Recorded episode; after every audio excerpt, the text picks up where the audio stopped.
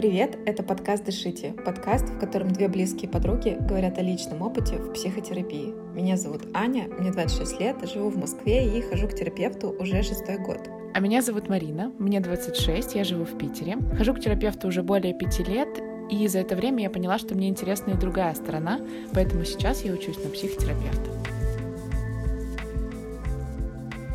Сегодня гостью нашего подкаста стала Люся Жарикова, фотограф и психолог. И в этом выпуске мы поговорили с Люсей о ее проекте, который называется «Самоотношения», о том, что психотерапия может быть через фотографию, и о прекрасном волшебном теле, которое так важно любить и о котором важно заботиться. Дорогие слушатели, нам очень жаль, что в этом выпуске вы можете слышать недочеты со стороны звука. Мы обещаем, что следующий выпуск будет лучше по качеству звучания. Благодарим вас за понимание и желаем приятного прослушивания. Как бы ты себя представила нашим слушателям? Э, я э, фотограф по образованию, я психолог. Я снимаю уже там более 10 лет, уже лет 13, наверное. И, собственно, последние э, несколько лет, может быть, около трех лет я активно соединяю свое образование психологическое и свой опыт фотографический как фотографа. Я вижу в этом большой потенциал, я вижу в этом такую очень много поддержки для тех людей, которые хотят стать ближе к себе, которые хотят себя узнать. Я еще и embodiment-фасилитатор закончила. В. Я вот здесь буду плавно переходить к следующему вопросу, но просто я хочу сказать, что ты гость нашего подкаста именно потому, что я когда-то участвовала в твоем челленджа самоотношения. Я знаю, что ты сейчас меняешь формулировку с челленджа на практику, по-моему. Я проходила эту практику, и я считаю это одним из таких важных поворотов в моей истории отношения с телом, важных событий, которые происходили. И мне было очень ценно позвать автора этого проекта в наш подкаст, который тоже про отношения с собой, про отношения с телом, про все вот это, что ты можешь, к чему ты можешь прийти через терапию. Поэтому мне на самом деле очень дорого, что ты у нас сегодня гость, и хотела хотела бы позадавать тебе вопросов про практику самоотношения. Ты могла бы рассказать вообще, что у тебя за проект, для чего он, почему ты решила его делать, и что это сейчас, чем это является? Спасибо, Аня, мне прям надо присваивать. Присваивай, пожалуйста, полностью.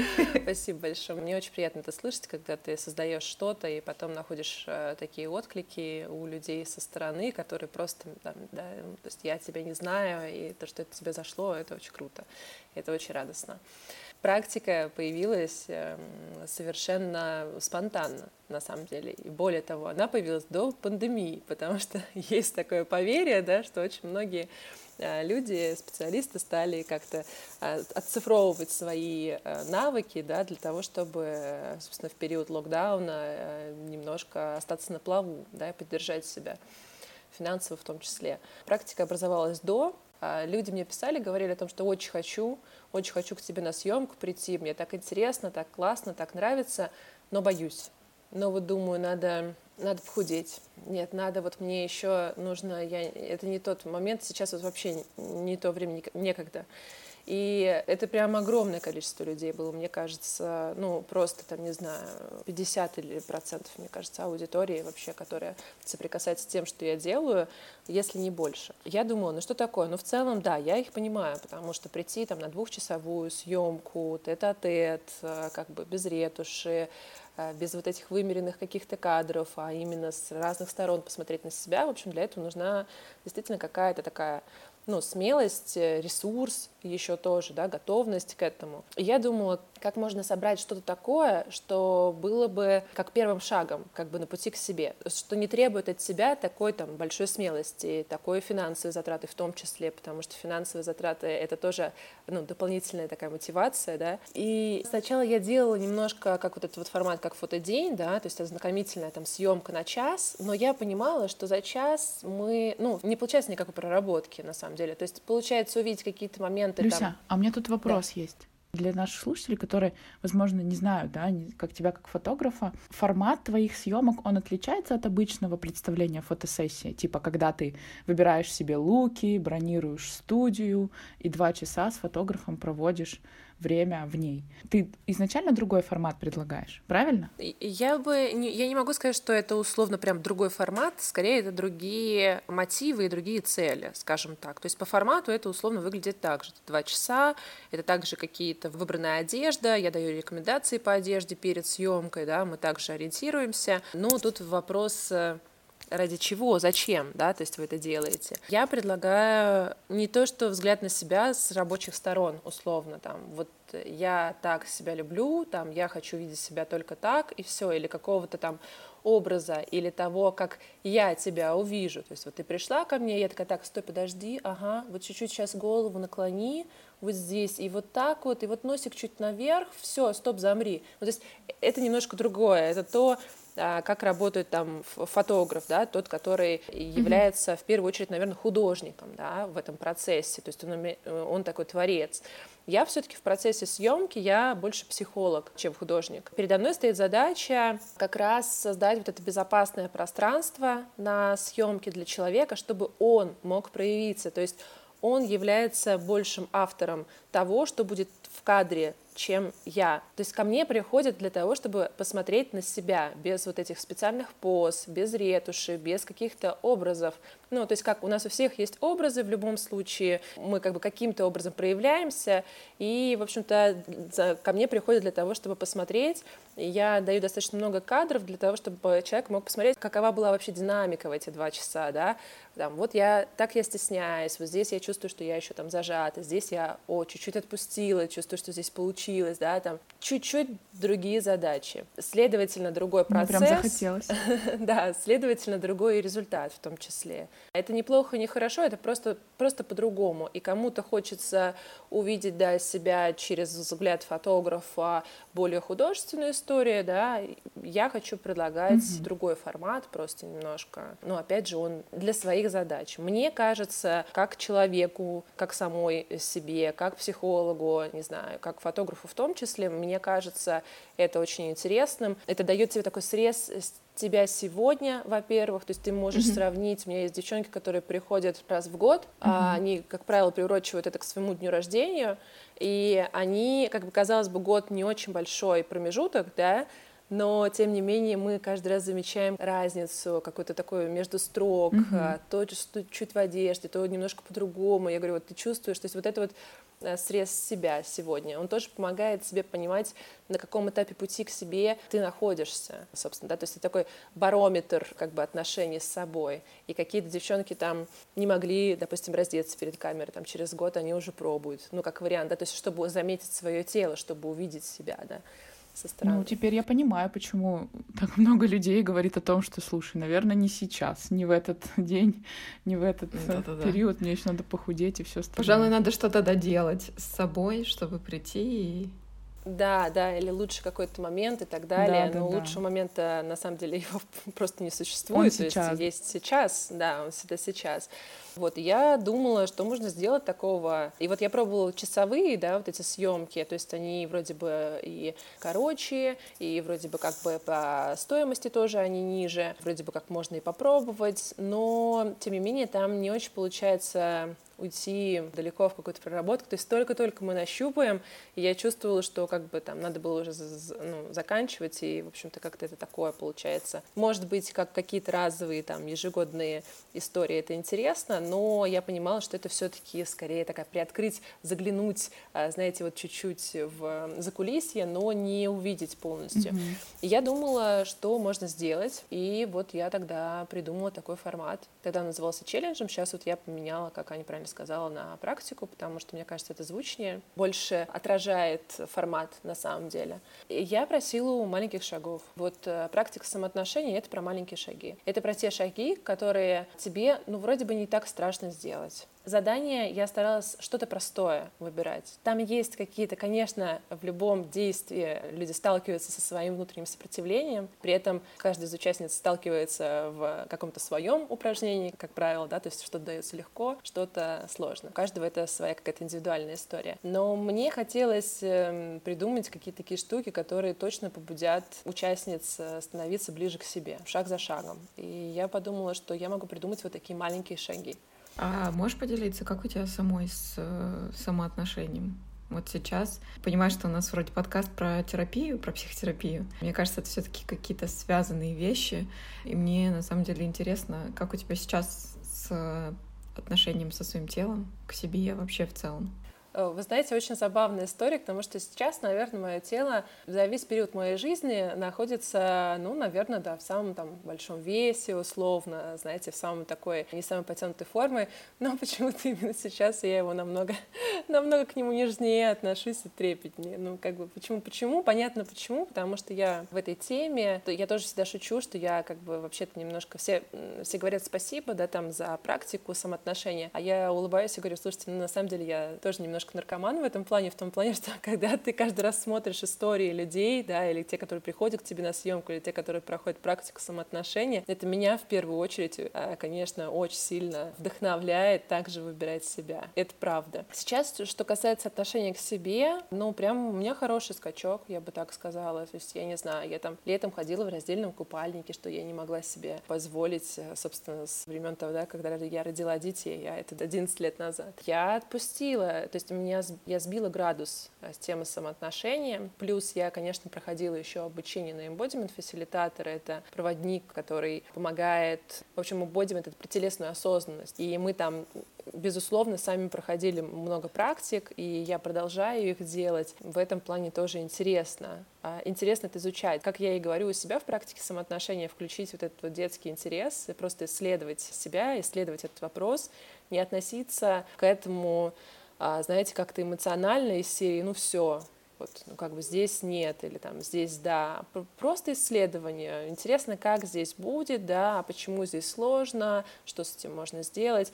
И я как-то в плане отношения к себе вот так. То есть у меня не было никогда такого, что, знаете, я прям смотрю там на фотографии, фу. Ну, то есть я, есть, я понимаю, что есть какие-то ракурсы, они есть разные, какие-то более удачные, которые какие-то менее. Но опять же, я же понимаю, что я динамична, что я, я, я больше, чем одна сторона, да, и эта мысль, она как-то всегда, не знаю, поддерживает, что ли. Но ну, если... Ну, это здорово, мне кажется, это круто. Да, если продолжать историю, ну, какую-то терапевтическую, то интересно, что сейчас, когда я, ну, на том же обучении тоже больше погружаюсь в... Я бы так сказала, это, наверное, связано с э, формированием той самой телесной осознанности. Тело, оно оно очень круто э, как бы с нами разговаривает на самом деле. И если ты начинаешь слушать тело, там, конечно, всплывают такие штуки. Мне очень нравится работать вообще на территории тела, потому что, потому что тело не врет. Да. И это очень круто работает. Это, это просто надо записать, везде расклеить, это точно. Да, потому что на территории мозга мы можем там что-то как-то придумывать, вот это все там как-то, это, ну, тут угу. так-то, тут защитное, незащитное, может быть, и ничего. А вот тело, оно вот как-то, как сразу говорит, как есть, и все. Угу. И, ну, я практикую и повышаю, по сути, свою телесную осознанность, как-то ее прорабатываю, развиваю. И сейчас я сталкиваюсь с какими-то моментами, где я чувствую, что... То есть, знаете, как я себя слышать лучше стала? То есть, допустим, я сталкивалась с какими-то страхами, допустим, сейчас я понимаю, что у меня там наконец-то появился запрос на терапию, собственно, такую полноценную, ну, то есть не просто на личную рефлексию, а я понимаю, что мне здесь нужен проводник в этот момент, потому что я стала больше считывать себя, угу. и если раньше я не понимала, что происходит там, не знаю, вот такая реакция, то после того, как я стала прислушиваться к телу, я начала понимать о том, что ого, какая у тебя здесь реакция происходит. Надо с этим Интересно. разобраться. Ну, да, да, да, да. Такое сразу появилось.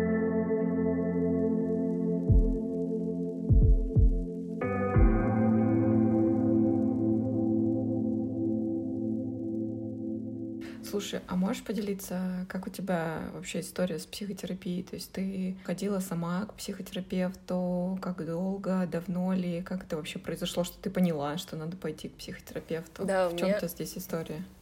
У меня интересная история. Я не ходила к психотерапевту. Ну, вот у меня есть такое чувство мое собственное, mm-hmm. да, допустим, что мне нужно пойти к психотерапевту mm-hmm. тогда, когда есть запрос. То есть я не очень хочу идти к психотерапевту, не понимая цели. Я знаю, что есть разные подходы, и в том числе там есть э, моменты или, не знаю, подходы, когда необходимо ходить, э, там, наоборот, регулярно, да, и ты просто ходишь, и это как ментальная mm-hmm. такая гигиена, гигиена. Мне в этом плане, наверное, может быть, повезло с психикой, что она, наверное, может быть устойчивая, да, там достаточно. И я в целом справляюсь э, неплохо самостоятельно. Плюс, может быть, из-за того, что у меня есть тоже образование, я сама могу в какие-то моменты на полочке а, что-то разложить. Ну, в общем, не знаю, я думаю, что это совокупность каких-то факторов, обстоятельств, скажем так, которые помогают мне справляться с входящими задачами моими жизненными, да.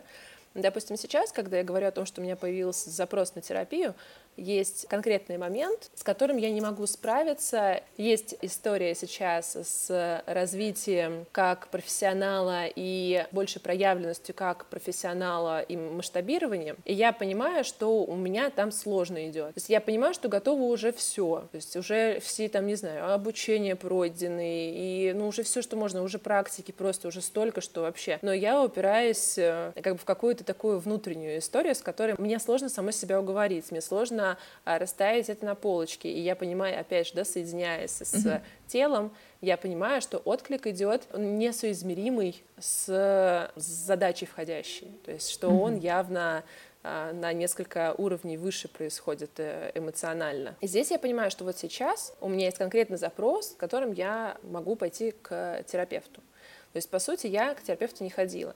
Но здесь тоже нужно объяснить, что, получается, я сейчас только последние три года работаю больше как психолог, допустим, да, и по большому счету как раз вот это вот идет момент того, что я точно думаю, что мне нужно вдруг на супервизию, потому что нормальный, э, уважающий себя специалист, хоть это не регламентировано на территории РФ, но тем не менее он будет ходить на супервизию. У меня, у меня конечно... То есть я правильно понимаю, что ты ведешь прием, да?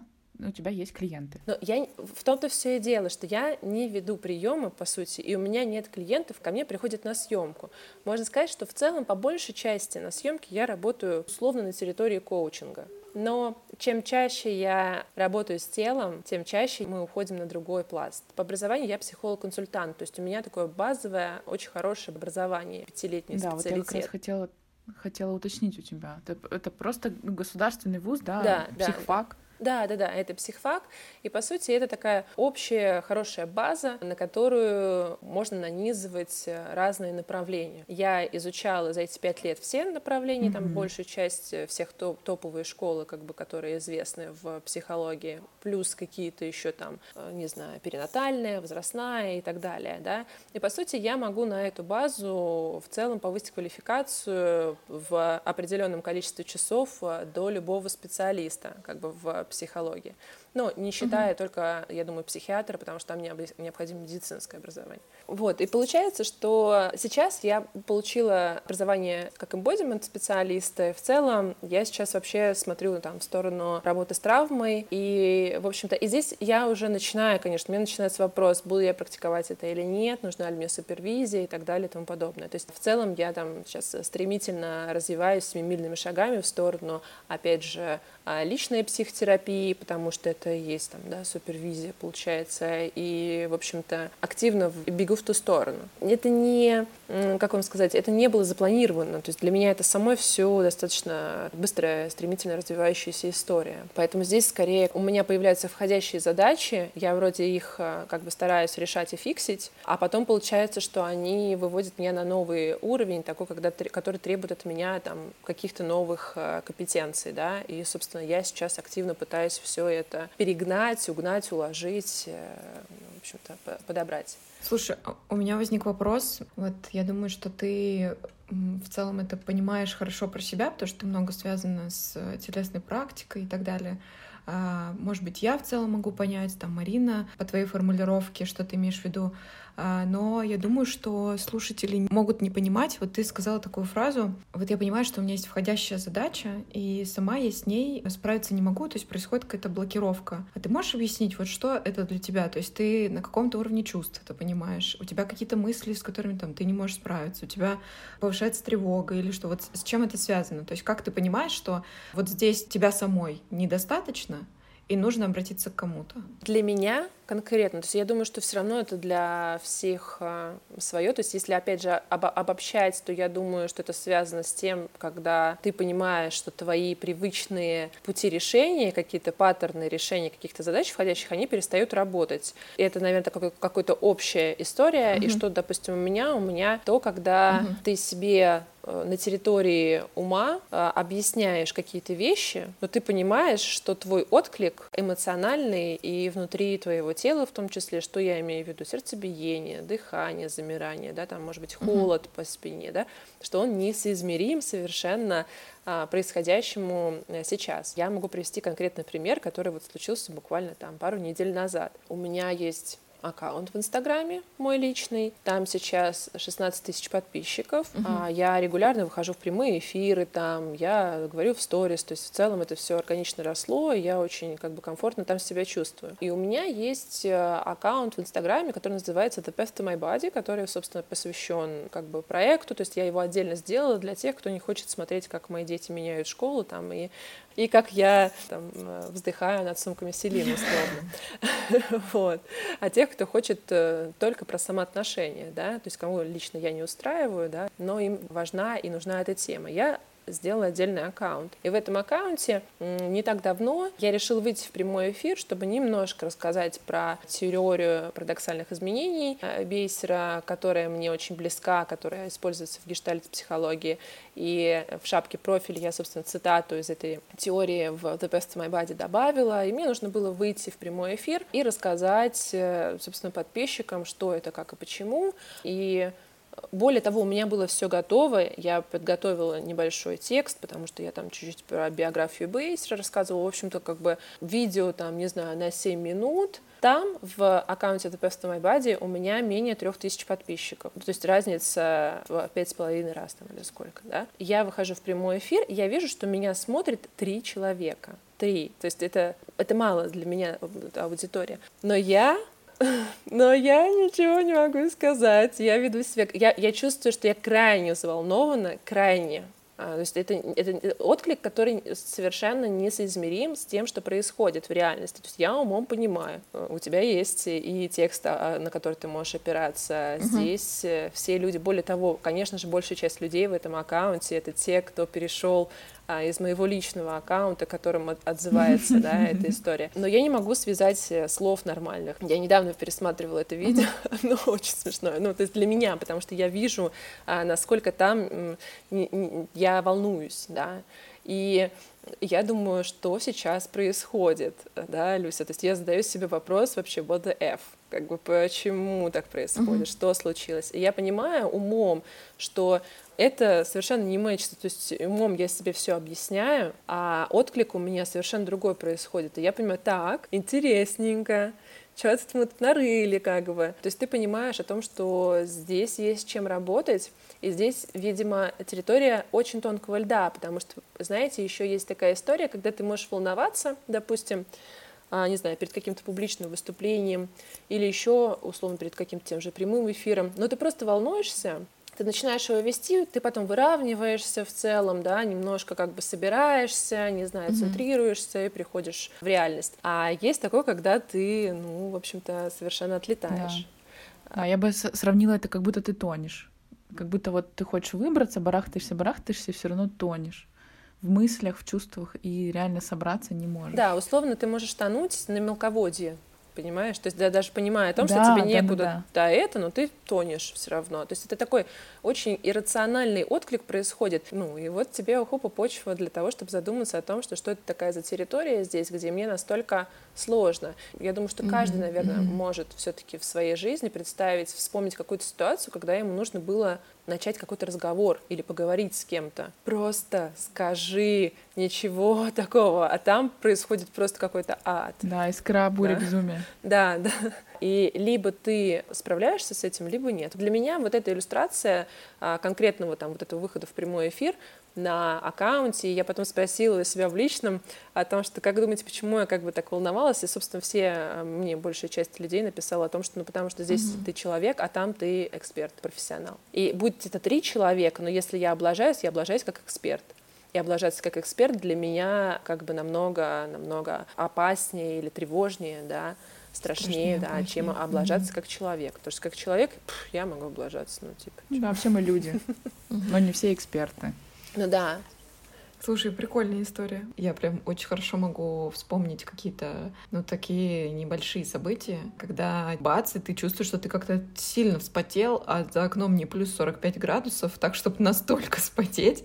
Вот, и ты не лежишь на солнце, а, допустим, там холодно, и вообще никаких поводов для этого нет, а тебя что-то в дрожь бросило. Думаю, что тело действительно дает тебе очень много информации. Хорошие такие маячки. Ощущение, когда пора, пора немножко дать себе поддержки и помощи.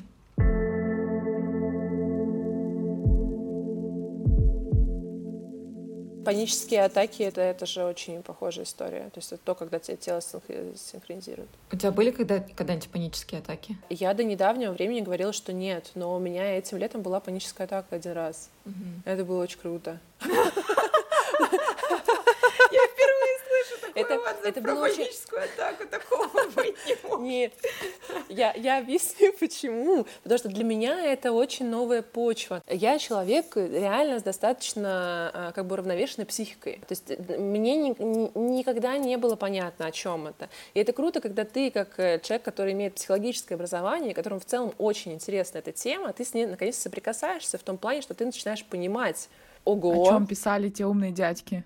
Ну, условно, да, или не, даже не те умные дядьки, а там с, с, чем приходят, да, когда говорят, ну, окей, ко мне конкретно не приходят с этим, да, но тем не менее, mm-hmm. когда ты читаешь статьи, я никогда не могла понять, что же это, да, блин, ну почему это. Конечно, опять же, через тело можно регулировать. Людям говорят, счет надо начинать, лучше, не знаю, взять телефон, потому что он прямоугольный, и начать водить пальцем по его периметру и считать раз, два, три, четыре, mm-hmm. раз, переключаться. Почему? Потому что ты все равно всегда можешь воздействовать на свой организм, да, то есть через дыхание ты можешь воздействовать, но в панических атаках это не работает, в панических атаках немножко другая идет ситуация, потому что тебе нужно, наоборот, выйти из тела, как бы, а дыхание, оно тебя, ну, оно тебя возвращает обратно, вот, и там немножко другой идет процесс, поэтому я как бы так отзываюсь о панической атаке, что это было, но я понимаю, почему, то есть у меня там было это, это в целом, я, я бы даже так сказала, удивительно, что не раньше.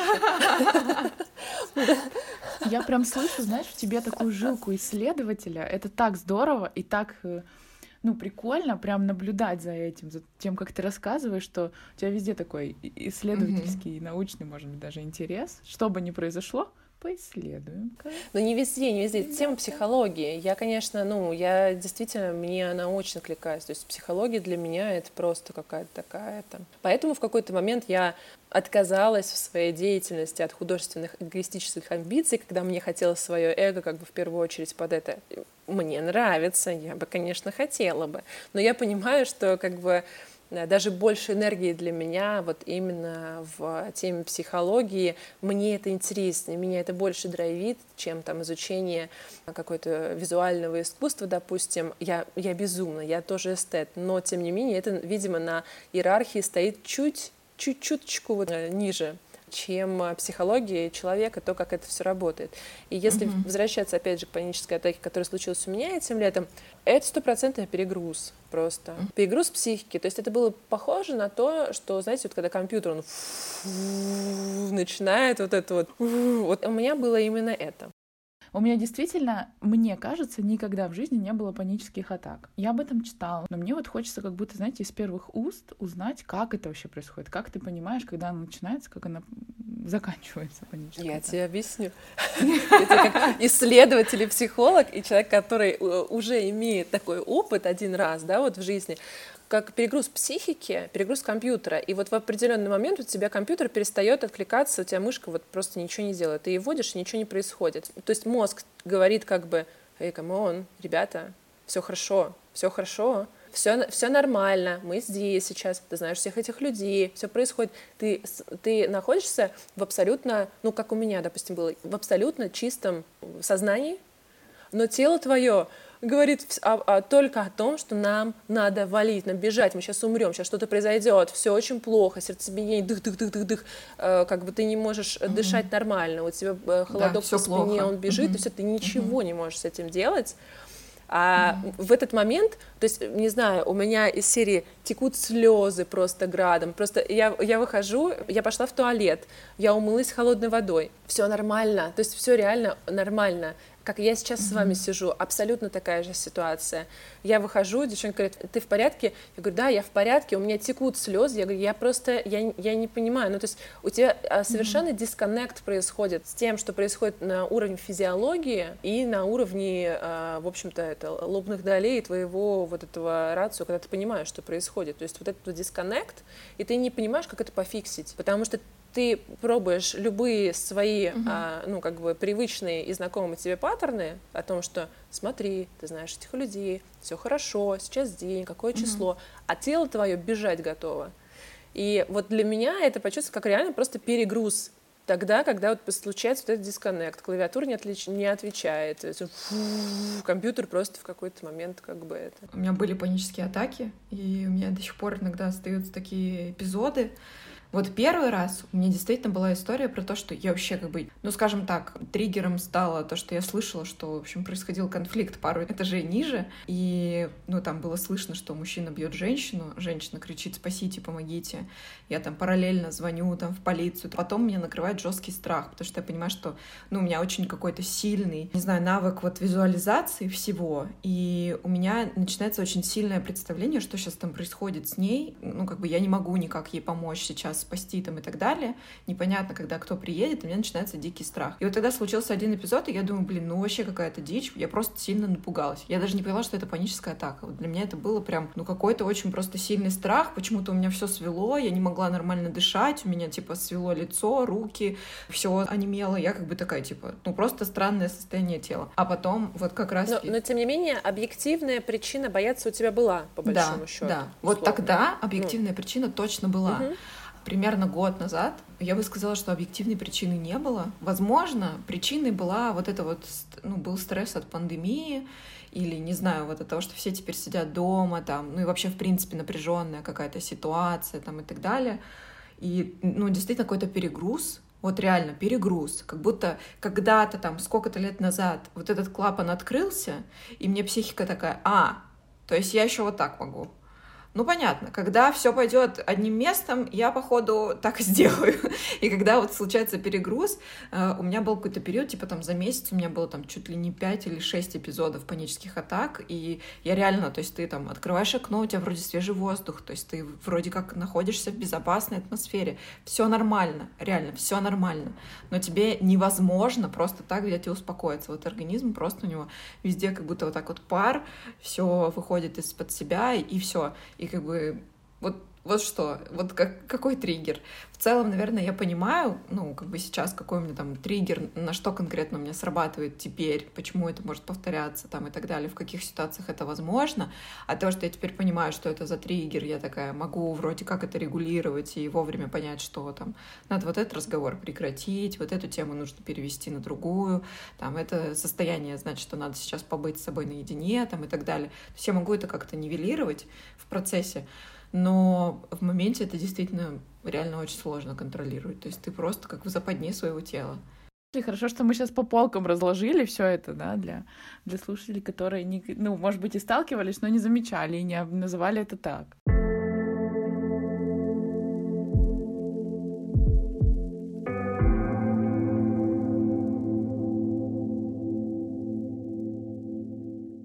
Хотела у тебя узнать, ты упомянула про себя, что у тебя, тебе кажется, что у тебя устойчивая психика, ну, ты про себя так считаешь. Как ты считаешь, что повлияло положительно на твою психику? Почему так сложилось? Ну, вот, например, у тебя на самом деле двое уже таких подросших детей. Я так понимаю, из э, той информации, которую ты выкладываешь в сеть или того, что у тебя там было в подкастах и так далее, случались разные периоды. И вместе с этим ты говоришь про устойчивую психику. Как ты думаешь, есть ли какой-то набор базовых штук, штук, чего нужно заложить в человека там в детстве, в каком-то другом, может быть, возрасте, чтобы психика была устойчивой. Как ты думаешь, что конкретно на тебя повлияло в этом смысле? Ну, мы можем, не знаю, сейчас вспомнить какую-нибудь теорию привязанности в Уби, допустим, если брать, говорить про устойчивую психику. Не очень хочется сейчас делать какие-то экскурсы в монографию, на самом деле. Есть э, также история про темпераментные, которые вообще врожденные, да, и это тоже свойство нервной системы, это свойство психики, это то, что это физиология, и с ней сложно спорить, да, то есть есть люди, которые более возбудительные, да, там есть люди, которые менее. Поэтому я думаю, что в любом случае это совокупность, и если бы кто-нибудь знал, как правильно совокуплять эти факторы, то я уверена, что у нас эм, было бы какой-нибудь сейчас такой этот прорыв а, в а, плане темы, там, не знаю, воспитания и так далее. Тем не менее, никто по большому счету не знает. То есть, я не знаю, есть теория привязанности Бобби, да, которая говорит о важности первых лет жизни, общения с матерью.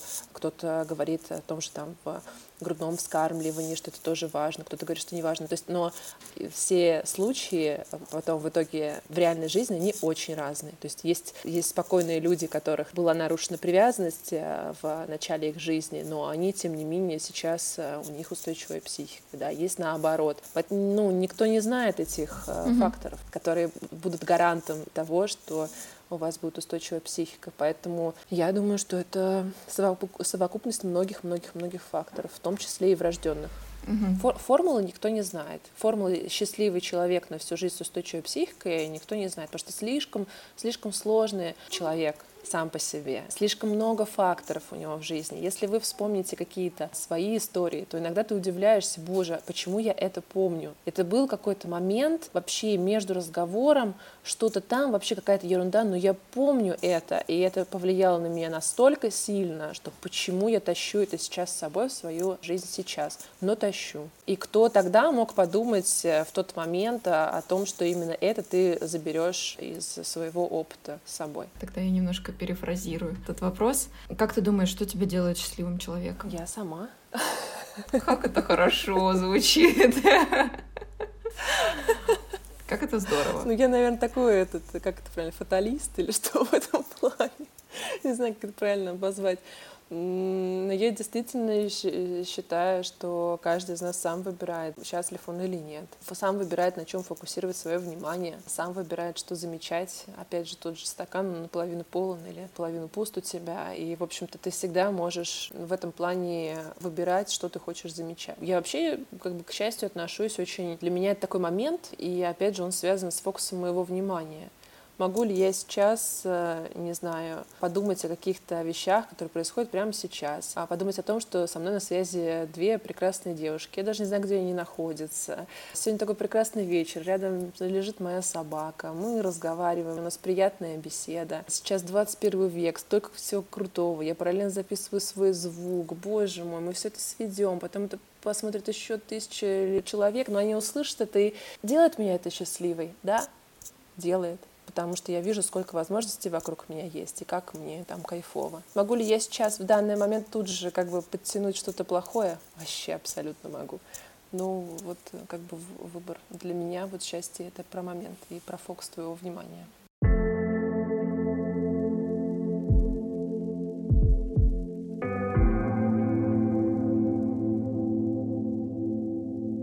Меня вопрос такой. Вот мы обычно спрашиваем, скажи, какие у тебя там три самых важных инсайта от терапии. Вот поскольку у тебя не было прям такой психотерапии, я тебе немножко переформулирую вопрос, но мне тоже интересно узнать. Какие у тебя три самых важных для тебя инсайта от того исследования своего тела, себя самой, своих реакций. В общем, три инсайта, которые, наверное, ты получила от такой практики отношений с собой. Первый инсайт он, наверное, самый важный. Это тот инсайт, с которым сталкиваются все, кто идет в тело. Это то, что тело тебе все время отзывается с любовью. То есть ты можешь его ненавидеть, ты можешь все что угодно, ты можешь его презирать, не замечать. Тело тебя всегда любит, и тело всегда делает э, максимально то, что оно может сделать. И даже если ты дашь ему капельку внимания, сегодня вечером попробуешь обнять себя так же, как ты обнимаешь своих близких людей, а не просто дежурно обхватить себя руками, а обнимешь себя, то ты всегда услышишь очень много любви, поддержки и отклика. И это действительно один из самых главных инсайтов, который я получила. Меня аж немного немножко глаза прослезились. Ой, обалдеть, да. Да, и действительно, скажите, вот удивительно, почему мы не, не пользуемся этим ресурсом Почему мы не выбираем не соприкасаться с этой любовью? Это для меня такой парадокс тоже для исследования. Почему мы выбираем да, скрывать это, почему мы выбираем в наши отношения с телом привносить какие-то чужие ожидания или чужие комментарии. Непонятно, почему это для нас важнее, чем наше тело, с которым мы живем, к этому мы и есть.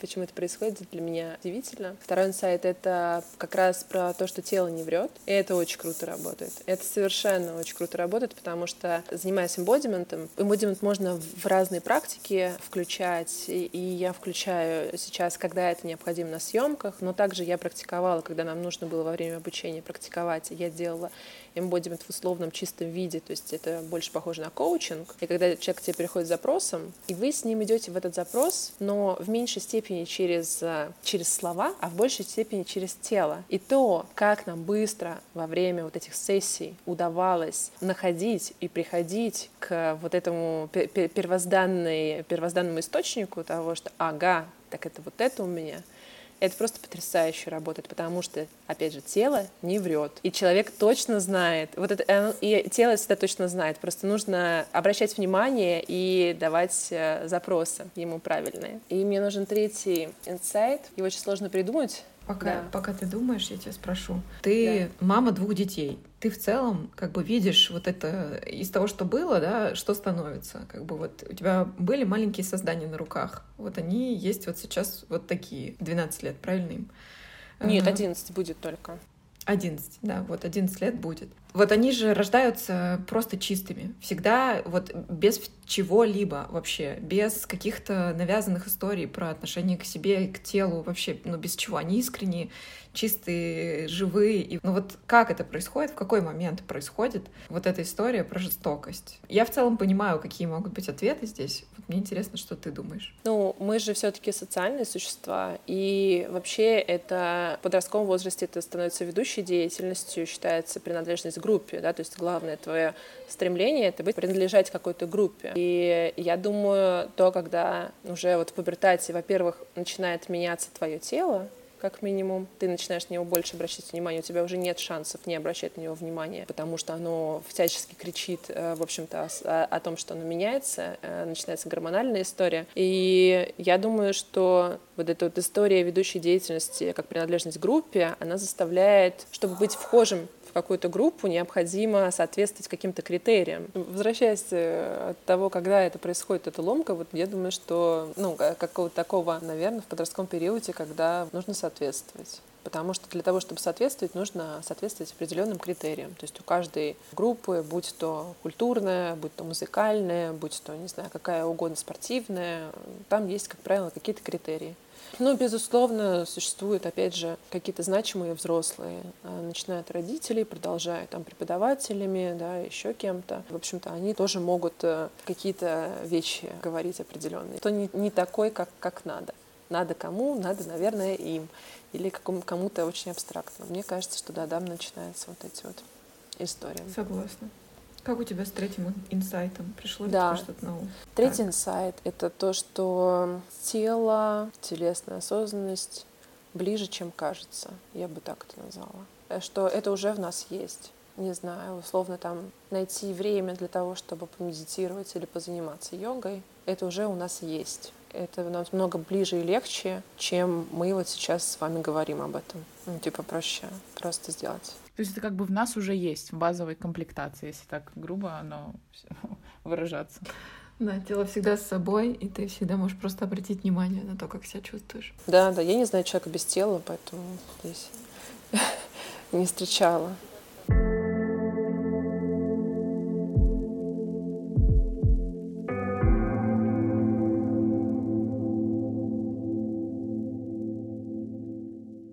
На самом деле больше вопросов нет. И мне просто приятно, что ты такой глубокий собеседник с таким, мне кажется, большим опытом работы с телом, как со своим, так и с другими телами. Люсь, да, у меня тоже вопросы закончились. Я хочу, наверное, тебя поблагодарить за то, что ты нашла время, поделилась своим опытом, разным опытом, и работы с другими, и работы с собой. И я параллельно записывала какие-то мысли, которые мне очень сильно откликались, и их достаточно много, и мне кажется, это ценно, когда, ну, когда ты с собеседником находишь одинаковые ценности и слышишь, как откликаются его мысли в тебе. Поэтому спасибо тебе большое. Спасибо вам большое, что есть такая возможность э, высказаться, поговорить, и что делаете э, тоже такой подкаст честный, без сценариев. Спасибо. Спасибо большое, что дослушали этот выпуск до конца. Не забывайте ставить оценки, лайки и писать комментарии в том приложении, где вы слушаете наш подкаст. И, конечно, отмечать нас в Инстаграме, нам будет очень-очень приятно. Все ссылочки найдете в описании. Всех обнимаем и целуем. Пока-пока.